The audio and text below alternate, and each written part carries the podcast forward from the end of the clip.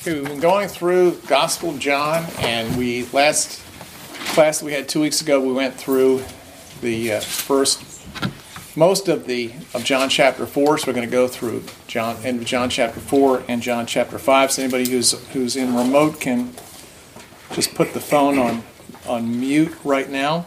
I want to start by reading John chapter 4, starting in verse 46. We're going to pick up right where we left off. John chapter 4, in verse 46.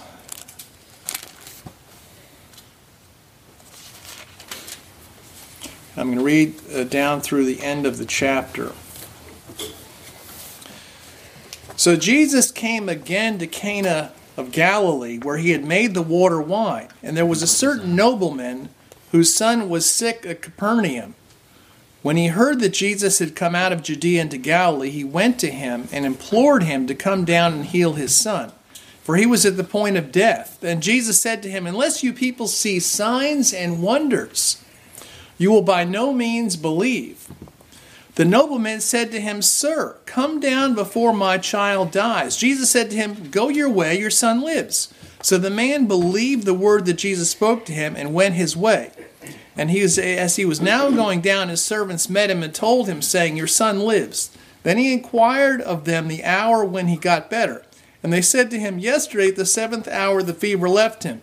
So the father knew it was the same hour at which Jesus said to him, Your son lives. And he himself believed, and his whole household. This again is the second sign Jesus did when he had come out of Judea into Galilee. So, storyline here Jesus departs from Samaria. We talked in the last class Galilee is in the north, Samaria is in the middle, and Judea is down in the south where Jerusalem is. So, he leaves Samaria, where he encountered the woman at the well, and heads north up into, into, uh, into, into Galilee, and he comes to uh, the village at Cana,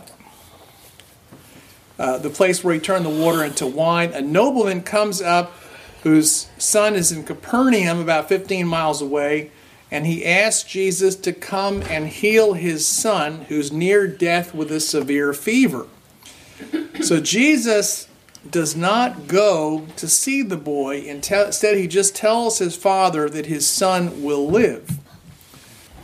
So the father departs, and the servants meet him on the way back and tell him his son's fever left him. He says, What time did it happen?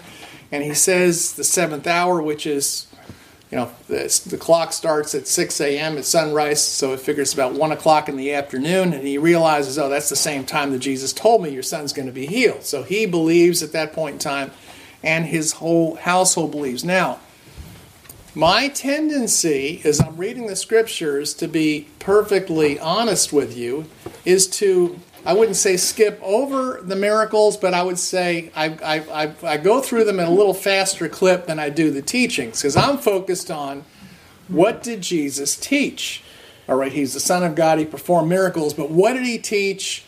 Looking for the wisdom, the, the understanding, or the commands, or things like that. So I tend not to focus that much on those things. And I think of where it says in 1 Corinthians chapter 2 that Jews look for miraculous signs and Greeks seek wisdom, and I'm more like the Greeks. I want to know, I want this, I want this, I'm looking for the spiritual wisdom. So, uh, but I've got to, so I thought, uh, what is there I need to learn about this?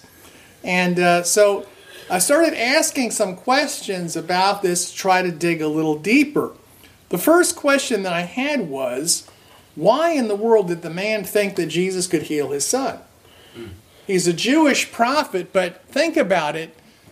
Did the Jewish prophets generally go around healing people? Did Isaiah, Jeremiah, Daniel, Jonah, were these people famous for being healers? Um, no, no, and no. That's right. I, I don't think that's no, no, and no. Those are three good answers right there. So, uh, uh, there, however, there were some exceptions. The Elijah, I was thinking about the story of Elijah in 1 Kings 17, that he heals the widow's son from Zarephath.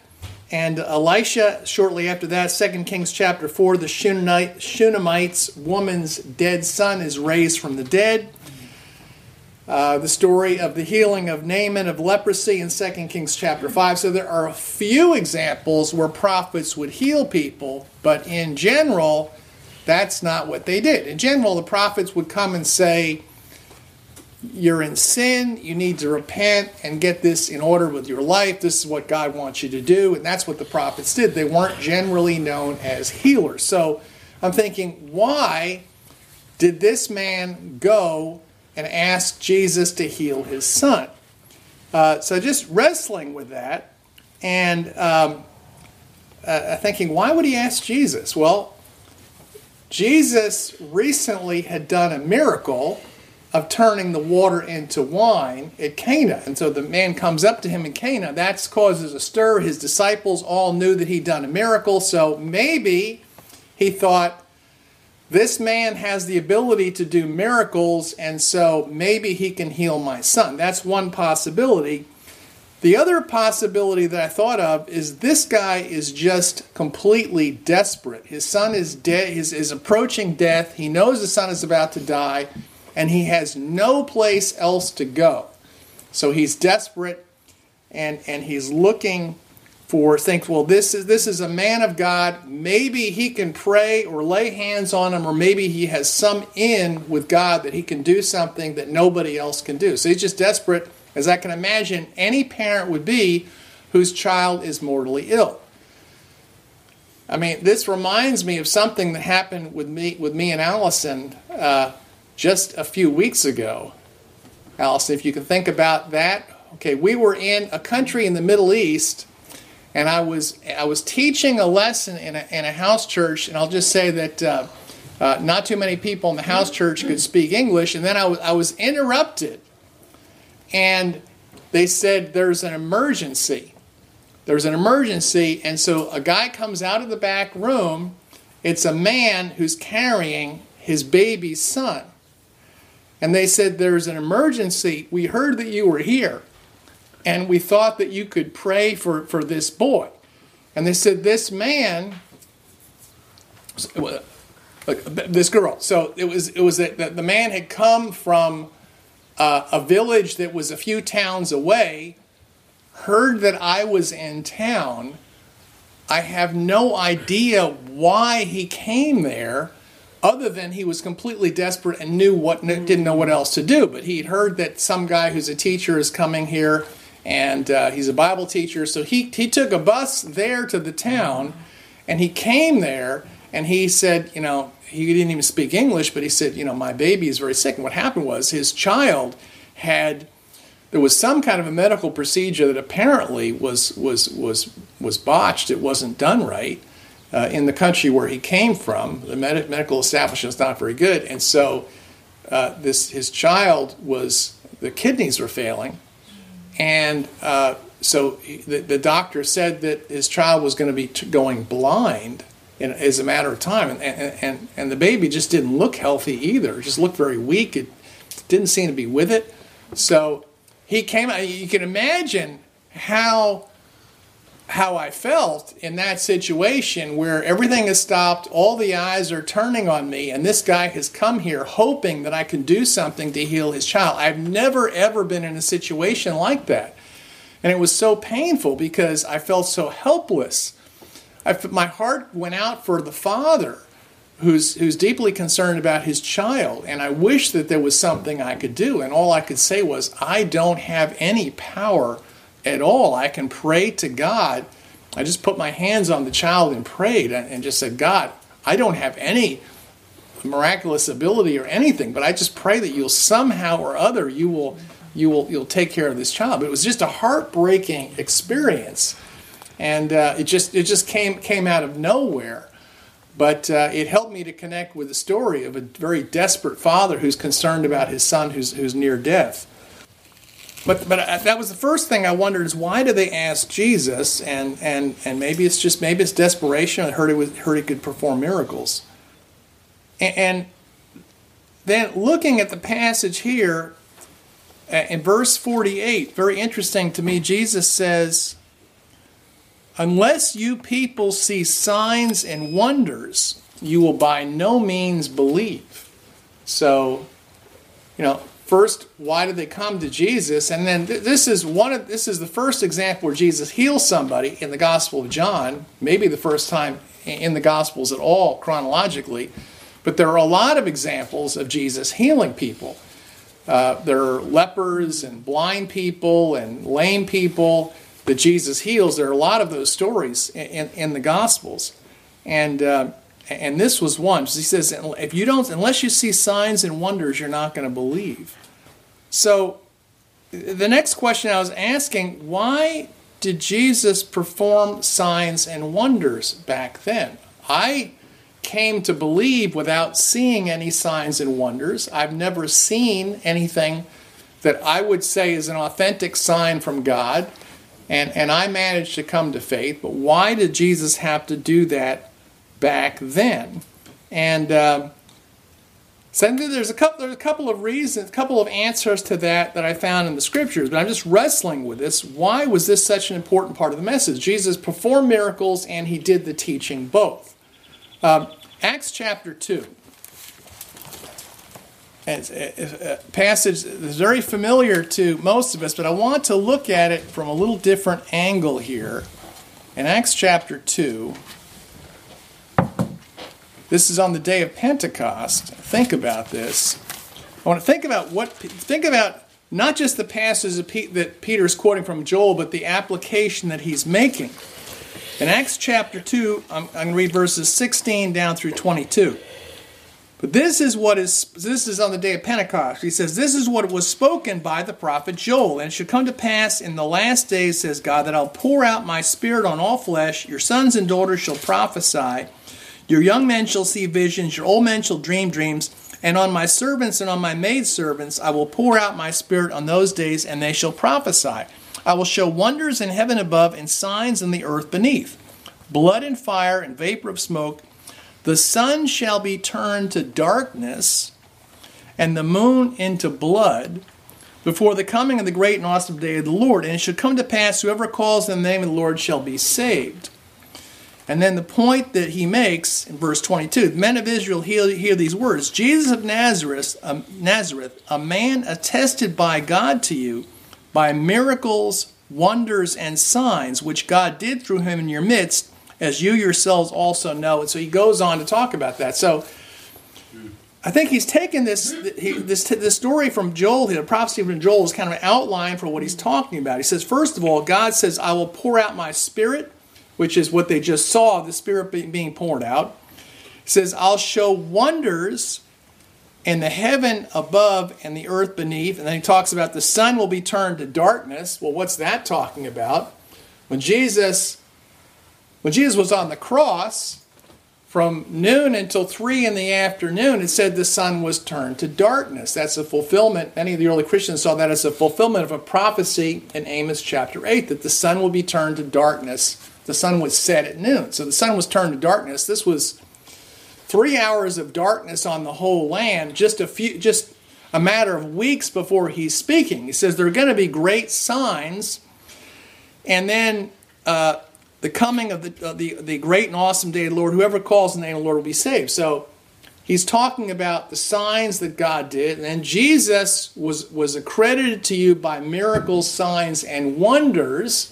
And then he he, he explains that he is the Messiah and he tells them what they need to do to call on the name of the Lord. He says, Repent and be baptized. So that's really the outline of what's going on right here. So Jesus performing signs and wonders was a fulfillment of prophecy here in Joel chapter 2. It's also, let's turn to Matthew chapter 8. So, why did Jesus perform miracles? Miraculous signs. A lot of the prophets did not. In Matthew chapter 8, starting in verse 16, when evening had come, they brought to him many who were demon possessed, and he cast out the spirits with the word and healed all who were sick.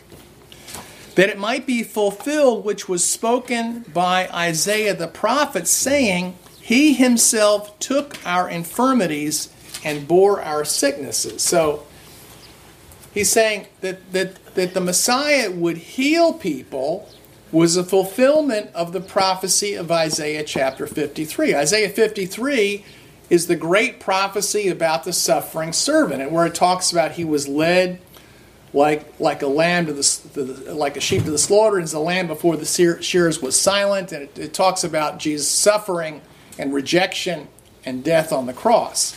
It's a great prophecy, but part of that prophecy was that this would be someone who would take up take away, heal the sicknesses of the people too. So he healed people in fulfillment of the prophecy of Isaiah as well. Also, Luke chapter 4. Why did Jesus heal people?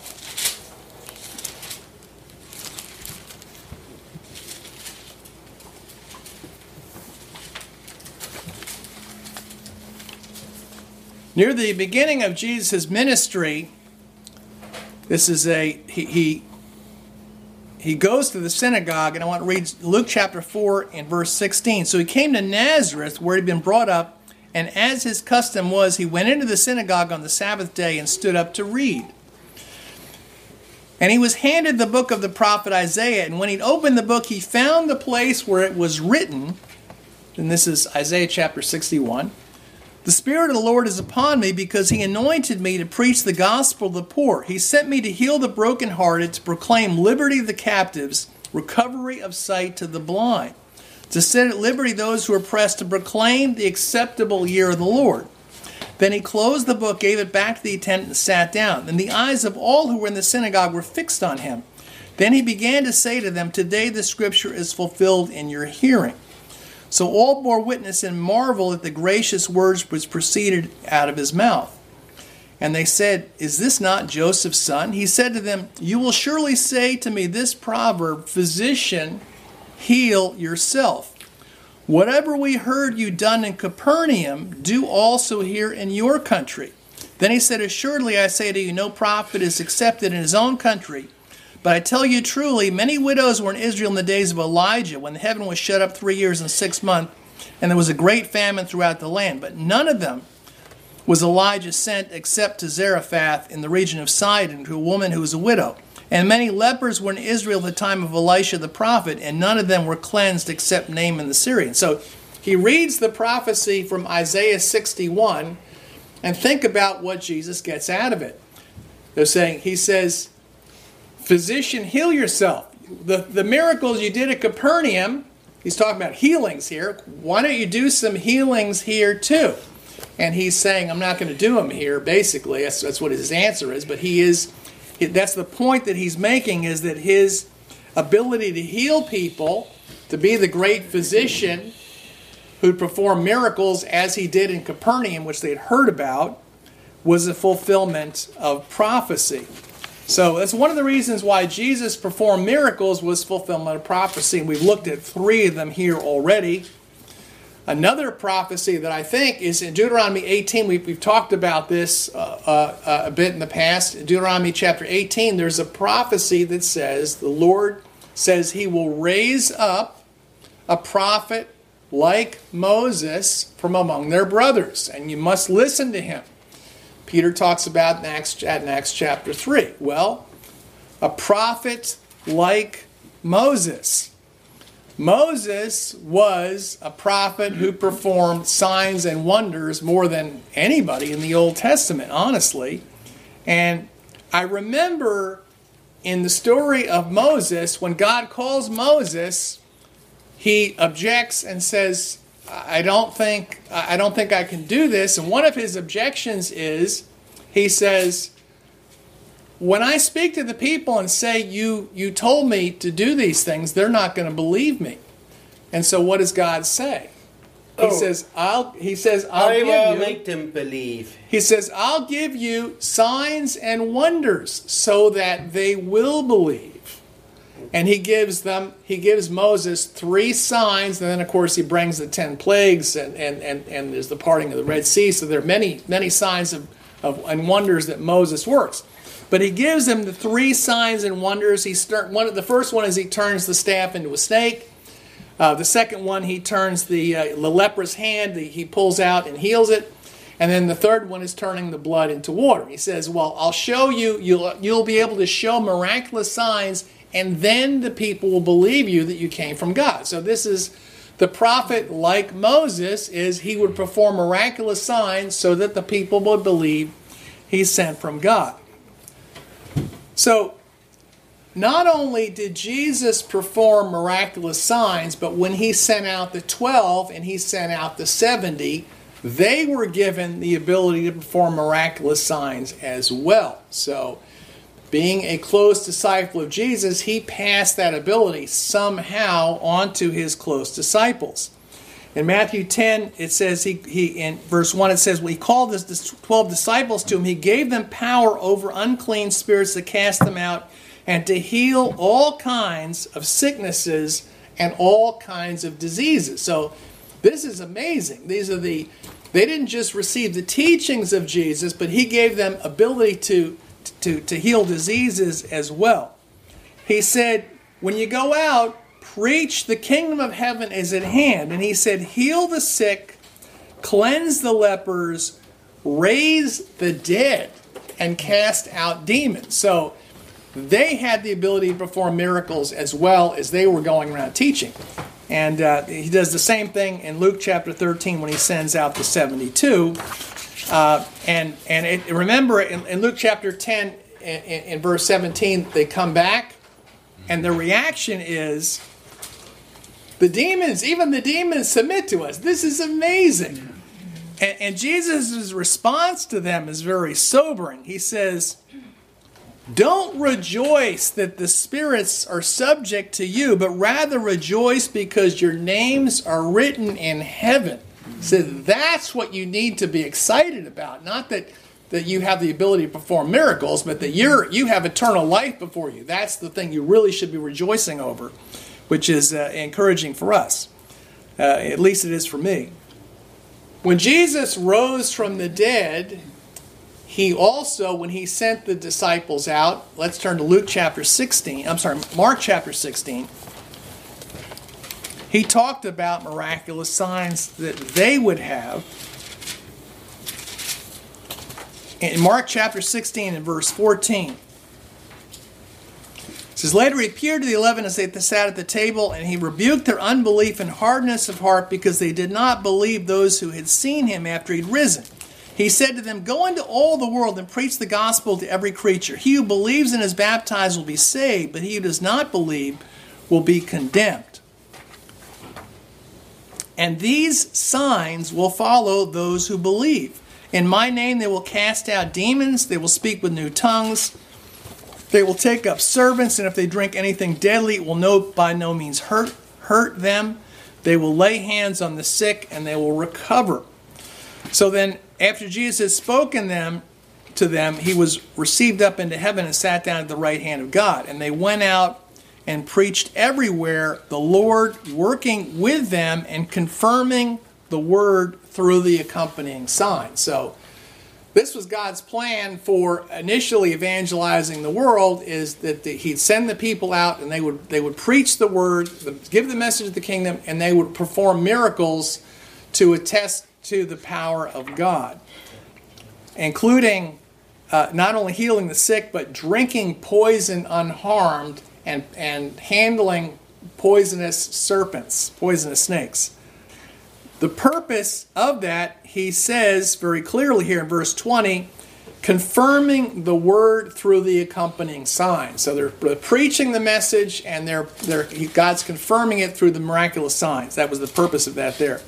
Um, some people, I realize in, in the room here we have uh, people who are using many different Bibles, and in some of your Bibles, it will make a reference to uh, uh, the ending on Mark being in question. It will say the earliest and most, and some, some translations will say the earliest and most reliable uh, uh, manuscripts don't have this, and other translations it will say almost all the manuscripts have this. There are just a few who don't. So it depends on which which Bible you're reading. And uh, so uh, sometimes I get the question, well, the ending on Mark 16 is this is this was this part of the original or not? And and, and uh, depending on which Bible you're you're reading, you may have different opinions about that. I just I stumbled on uh, there was a, uh, it was surprising. The questions that we ask today, the same questions came up in the early church. I was reading something, that was by Eusebius. Eusebius uh, lived in the, the early 300s, and uh, I think he died in 339, just to give you an idea. And so somebody was asking him a question about, well, how do you reconcile this scripture with this scripture? And, and he was talking about the ending in Mark. And he said, actually, he said, some of our manuscripts, this is in the early 300s, he says some of our manuscripts have the longer ending in Mark and some of them don't. And so he said, uh, you know, some people who ha- some people will want to choose one or the other. Uh, you know, want to accept one and reject the other one. And there's some there was some dispute in the early 300s, so this goes way back. And and then he said another view uh, from someone who's reluctant to consider anything at all in the text of the gospel as not being genu- genuine is that there is a twofold reading as in many other places, that both are to be accepted. It's not for the faithful and devout to judge either as acceptable in preference to the other. So his attitude was, you know, we have we have in the right from very very early in the church there are two manuscripts of Mark that came out, and he says. Uh, hey, it's none of our business to decide which one is the correct one. He says, well, well, we can accept them both as being as being as being worthwhile. It's none of our business to try to pick and choose between ancient ancient manuscripts of the scriptures. So, uh, very charitable attitude about that, which I appreciate. Anyway, back back to the story here. So, and not only do we see in the ending of Mark about saying that these miraculous signs will be given and God will be confirming His word by the signs, but throughout the book of Acts, over and over again, it talks about that. Acts chapter two uh, it talks about uh, it, it, uh, and it says in Acts two forty two it says they continued steadfastly in the apostles' doctrine, the fellowship, breaking of bread and prayer, and then right after that it says then fear came upon every soul, and many wonders and signs were done through the apostles. The prayer for boldness in Acts chapter four, they're praying. The apostles are praying, and they say Stretch out your hand to heal, that signs and wonders may be done through the name of your holy servant Jesus. In Acts chapter 5, it talks about many, the apostles did signs and wonders to the, for, for many of the people. And in Acts chapter 6, in the story of Stephen, the same thing. Uh, Simon the sorcerer, who's hanging around with Philip after he's baptized, he says he's amazed seeing the miracles and the signs that were done by Philip. And of course, he gets in trouble uh, wanting to do the same thing. And, and, and the same thing with the Apostle Paul. So we see that this was a huge part of the message going out. Paul says in 2 Corinthians chapter 12, he reminds the Corinthians, he says, Truly the signs of an apostle were accomplished among you with all perseverance in signs and wonders and mighty deeds. So this was a huge part of the message going out the church in the beginning. So, uh, you know, question one question is, well, if that was going out in the church the beginning, why isn't it around today? Well, that's um, that's that's a question beyond the course of this class of this this particular lesson, but uh, it's a good question, and uh, uh and the other question, another question that we'll take a look at is, if someone were to work signs and wonders today what should our reaction be to that? Uh, would that be a clear sign of what of what God is doing if signs and wonders were to appear today? Uh, Matthew chapter 24. So while while the word of God was confirmed with signs and wonders that Jesus did them and the apostles did, Jesus also warned us about signs and wonders. In Matthew chapter 24, in verse 24.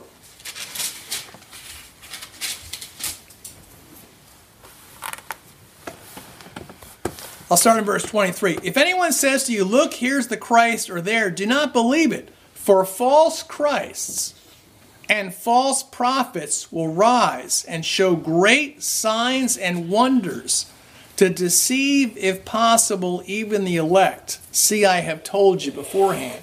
So, Jesus doesn't say this might happen or here's what to do if it happens. He says it's going to happen. He says false pro- false Christs are going to come, false prophets are going to come. They're going to deceive people and they will show great signs and wonders. So, obviously, this isn't a sign that someone, that a spiritual leader rises up and can perform signs and wonders doesn't mean that they're from God at all. And I think about the story going back to Moses of the, the Egyptian sorcerers. Moses performed a miracle in front of Pharaoh, and the Egyptian sorcerers did the same thing. Moses turned his, uh, the, the, uh, the staff was turned into a serpent. And what did the Egyptian sorcerers do? They did the same thing. They threw their staffs down and they became serpents also. And I like the way this resolved is Moses' Moses's serpent ends up devouring the other ones. And uh, so they, they lost their staffs that day. So, and then the next thing, so that was round one. Round two is Moses turns the water into blood. And in Exodus chapter 7, the Egyptian sorcerers do the same thing. They can turn the water into blood too. In round three, Moses brings up a plague of frogs on the land, and the frogs take over everything. In round three, the magicians do the same thing. The Egyptian sorcerers create frogs. But then in round four, in round four, we have the technical knockout, the TKO. That's where this is the plague of lice. Because in the plague of lice, Moses creates lice that take over all the land. And the Egyptian magicians can't keep up. They, they throw in the towel. They say, We give up this is the finger of God. So, what I learned from this is that from the beginning, people have been able to perform false miracles. However, they always get trumped and superseded by the miracles of God at the end, the miracles that are performed by God's people. Paul warns us about something I hope we will never see in our lifetimes, but we should we should pay attention to this also. In Second Thessalonians, this is all about signs and wonders. Second Thessalonians chapter 2. I'm going to read verses 9 to 12.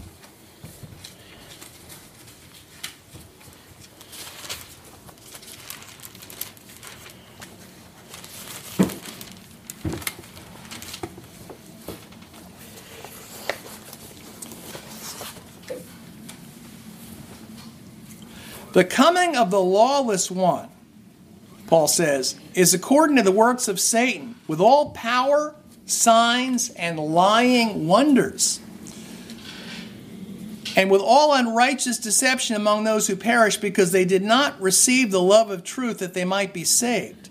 And for this reason, God will send them strong delusion that they should believe the lie, that they all may be condemned who did not believe the truth but had pleasure in unrighteousness. So Paul's saying the same things. This is a danger that's going to happen in the future that Satan has the lawless one who's going to come who's going to be influenced by Satan that the powers of darkness can produce can show powers signs and lying wonders as well. Uh, but he says we need to hold on to the truth no matter what in the face of these things and don't take pleasure in unrighteousness because the, the deceiver comes to pull people into sin and self indulgence and, and uses signs to do that. Revelation chapter 12, it talks about the, uh, the beast and, and then the second beast that performs uh, in, in, chap- in Revelation chapter 13 performs great signs and deceives those on the earth with the signs. So, this is a constant warning in Scripture about signs and wonders. So, just, just, to, just to, to, to put all this together, Jesus performed signs and wonders in fulfillment of prophecies that he was the one who was going to come. He also shows that he is he is uh, was foreshadowing that he was being foreshadowed by the life of Moses itself, who showed signs and wonders. That some people would be so hard hearted that they wouldn't even believe if they saw signs and wonders. But the sign, the purpose of the signs and wonders is to bring people to repentance, to bring people, people to faith and repentance, and we saw that throughout the book of Acts. But Satan can do miraculous signs as well, just like he did with the Egyptian sorcerers. So uh, don't be pulled away by signs and wonders. And signs and wonders, to me, there's the, there's the obvious example miraculous signs and wonders, but there are other things that will impress people and make them think, ah, this must be the working of God. This must be the movement of God. If this church is grown so fast, it could only be by the power of God that such a wonderful thing can happen. So put your mind in neutral and just assume that this is that this is something of God because look at the evidence, look at the things around it. But you can't tell that. The only way the only way you can tell what's true is by digging into the Word of God, holding on to the truth no matter what, and not being faked out by signs and wonders. Because we're we're warned false prophets are going to come, false teachers are going to come, people are going to be showing all kinds of signs and wonders. But Jesus says, don't get fooled by that. Don't get led astray by that. We should expect these things. We have to hold on to the truth we're always being tested. Let's pick it up in John chapter 5. It's another story of signs and wonders.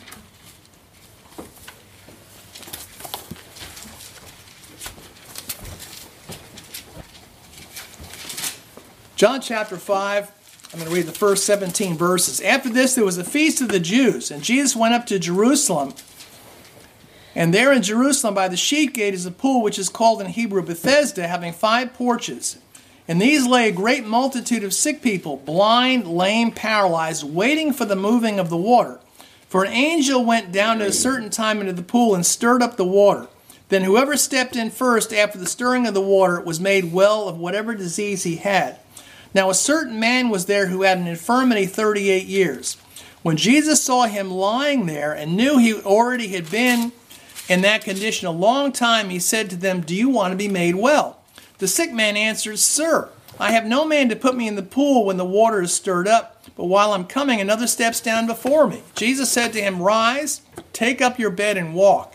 And immediately the man was made well, took up his bed, and walked. And that day was the Sabbath. The Jews therefore said to him who was cured, It's the Sabbath. It's not lawful for you to carry your bed. He answered them, He who made me well said to me, Take up your bed and walk. Then they asked him, Who's the man who said to you, Take up your bed and walk? But the one who was healed did not know who it was, for Jesus had withdrawn, a multitude being in that place. Afterward, Jesus found him in the temple and said to him, See, you've been made well. Sin no more, lest a worse thing come upon you. The man departed and told the, told the Jews that it was Jesus who made him well. For this reason, the Jews persecuted Jesus and sought to kill him, because he'd done many things on the Sabbath. But Jesus answered them, My Father has been working until now, and I have been working. So let's, uh, there's a lot in, in, that little story right there. Uh, paralyzed man wants to be healed. When the water is, is, is stirred, the first one in the water gets healed. This is, this is, uh, this is what it says. The majority of texts uh, include the ending of, of, verse 3 and verse 4 which is which is explains the reason for this. It says that an angel stirs the water and the first one in gets gets healed. Uh, jesus the man doesn't have to go down in the water. Jesus just heals him and then the man gets criticized for carrying his bed and then he explains it was Jesus, and Jesus gets criticized for healing him because he was carrying his bed on the Sabbath and he was healing the man on the Sabbath. And the people are so upset about Jesus doing things on the Sabbath, it says they want to kill him. Uh, so, uh, and then Jesus sees the man again and gives him a very memorable warning uh, about something he should learn from this, this episode here. So, first thing I want to take a look at is people want to kill Jesus for healing people on the Sabbath. Is this an overreaction or what? What's that all about? Why were people uh, so upset about Jesus healing on the Sabbath? Now, now, one thing this tells me is, yeah, I listen to listen to the story that the enemies of Jesus are making up about him. They're not saying you didn't perform miracles. They're not saying you didn't heal somebody. They're saying you healed him on the wrong day of the week. There's seven days of the week.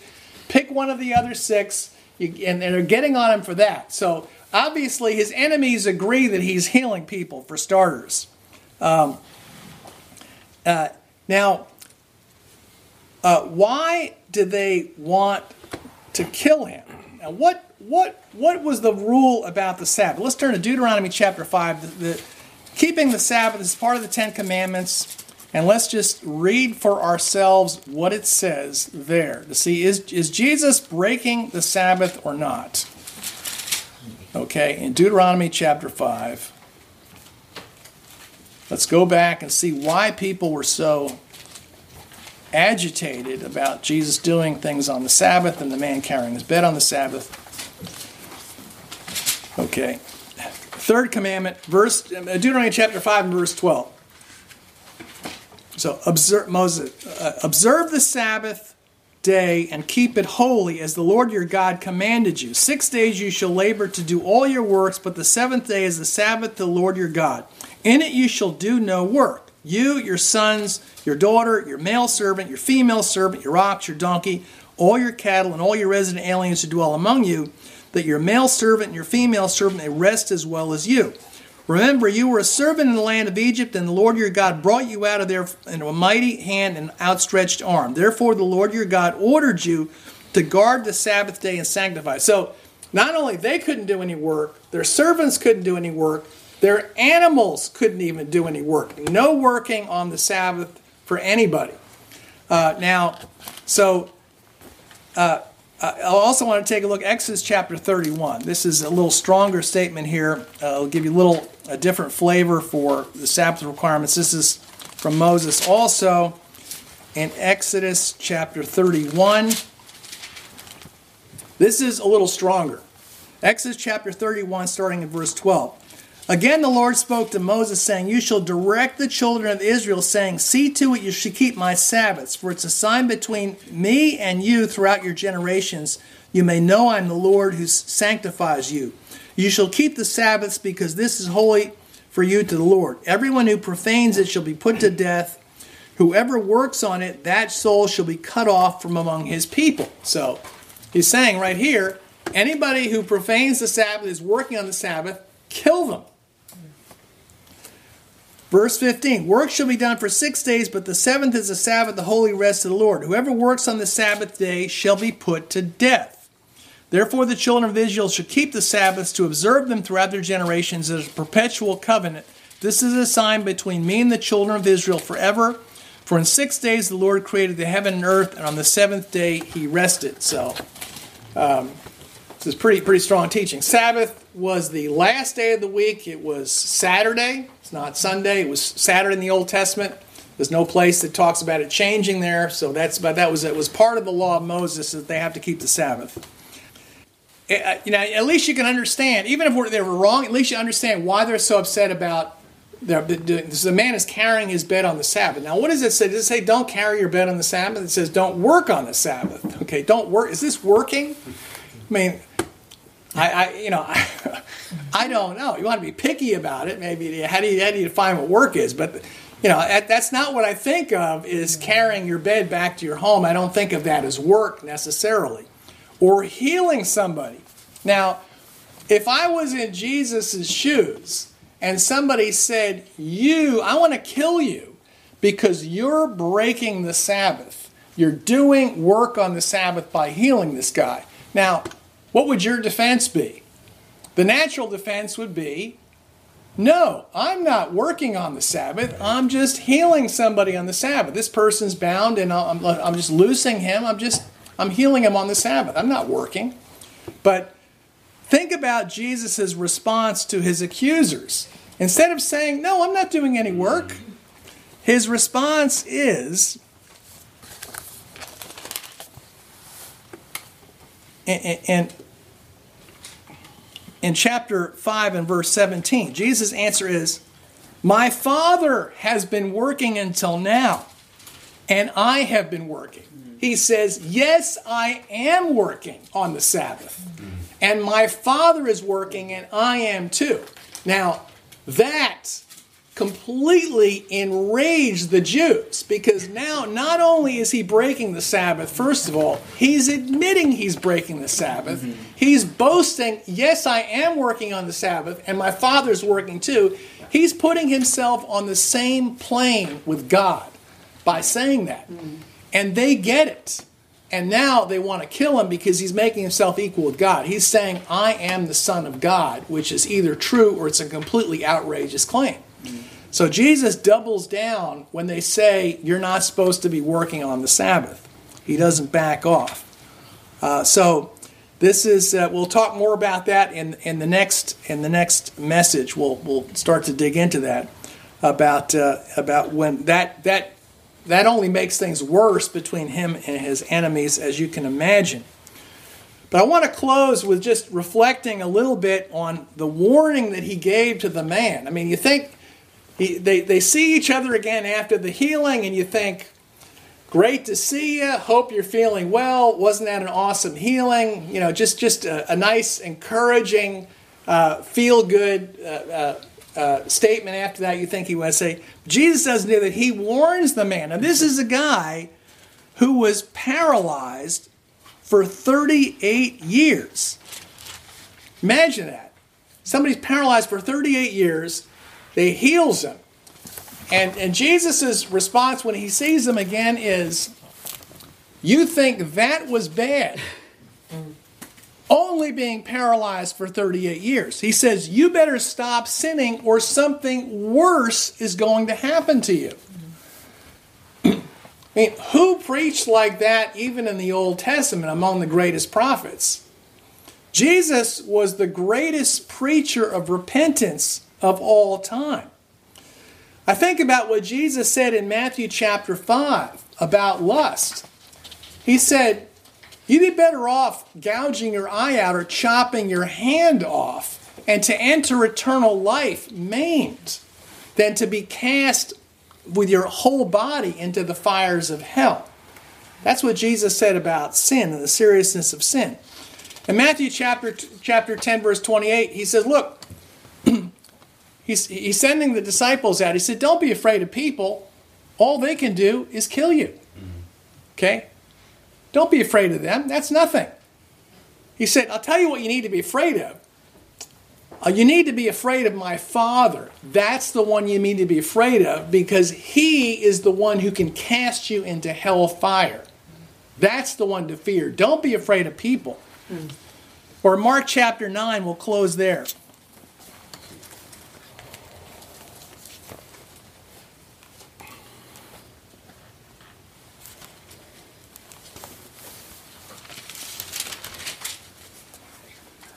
So Jesus uses this healing even as a warning about the seriousness of sin that should sober all of us. Matthew chapter 9, uh, Mark, I'm sorry, Mark chapter 9, verse 30, 42. Whoever causes one of these little ones to believe in me to stumble, it will be better to him to have a millstone hung around his neck and thrown into the sea. If your hand causes you to sin, cut it off. It's better for you to enter life maimed than having two hands to go to hell into the fire that shall never be quenched, where the worm does not die and the fire is not quenched. And if your foot causes you to sin, cut it off. It's better for you to enter life lame than to have two feet be cast into hell into the fire that shall never be quenched, where the worm does not die and the fire is not quenched. And if your eye causes you to sin, pluck it out. It's better for you to enter the kingdom of God with one eye rather than having two eyes and be cast into hell fire, where the worm does not die and the fire is not quenched. So, uh, just a sober warning to us that Jesus even uses this opportunity of a miraculous healing of somebody who's paralyzed mm. for 38 years. There's worse things that can happen to you, much worse things, and, and we all need to take, take sin seriously uh, in, in view of the eternal consequences. We'll stop for there for now.